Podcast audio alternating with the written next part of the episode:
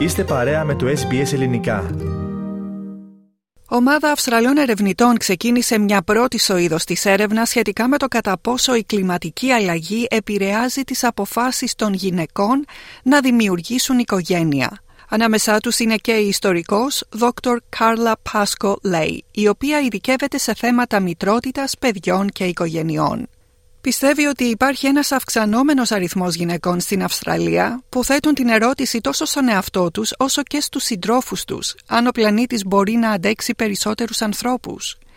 Η ίδια είπε ότι είχαν μείνει έκπληκτοι από την ανταπόκριση του κόσμου όταν ανακοίνωσαν στα μέσα κοινωνικής δικτύωσης το αντικείμενο της έρευνάς τους και ζήτησαν από τις γυναίκες να συμμετέχουν. What was really interesting when we put out our call for participants on social media was that we were flooded with responses. It was as though we'd touched a nerve. Η έρευνα ονομάζεται Maternal Futures και αποτελεί συνεργασία των πανεπιστημίων της Τασμανίας, του Εδιμβούργου και του Flinders εξετάζει πώς η κλιματική αλλαγή, συμπεριλαμβανομένων και των πρόσφατων φαινομένων των μεγάλων πυρκαγιών και πλημμυρών στην Αυστραλία, επηρεάζει αποφάσεις γύρω από τη μητρότητα.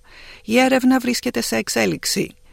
Η Dr. Pascolei είπε ότι μέχρι στιγμής έχουν συζητήσει σε βάθος με 10 γυναίκες από διάφορες περιοχές της Αυστραλίας, αστικά κέντρα και επαρχία και από διαφορετικό πολιτισμικό υπόβαθρο.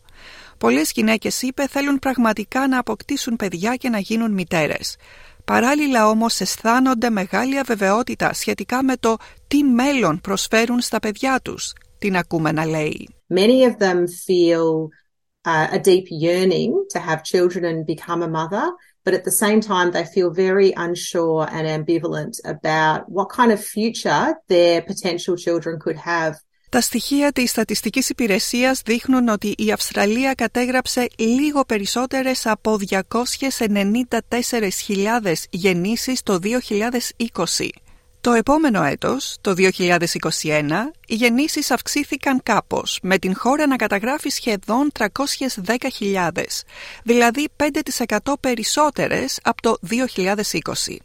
Ωστόσο, η Έμιλι Βόλτα, διευθύντρια του Γραφείου Δημογραφίας της Μετεωρολογικής Υπηρεσίας, είπε ότι την τελευταία δεκαετία η γονιμότητα στην Αυστραλία σημειώνει πτώση. The last peak that we saw was in 2008 at 2.02 babies per woman and so since then it's sort of um, with, with fluctuations been on that decline. Οι επιστήμονες έχουν ήδη συνδέσει την επιδείνωση του φυσικού περιβάλλοντος με την χαμηλή γονιμότητα των ανθρώπων.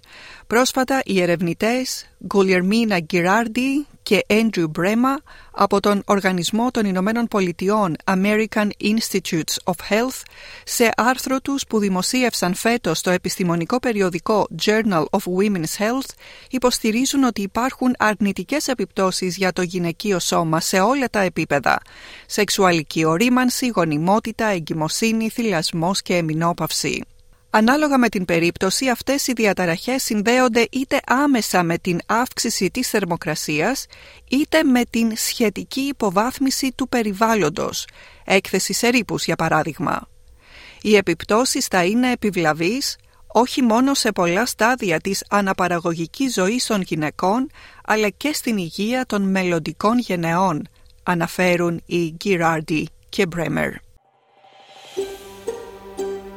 Θέλετε να ακούσετε περισσότερες ιστορίες σαν και αυτήν; Ακούστε στο Apple Podcast, στο Google Podcast, στο Spotify ή οπουδήποτε ακούτε podcast.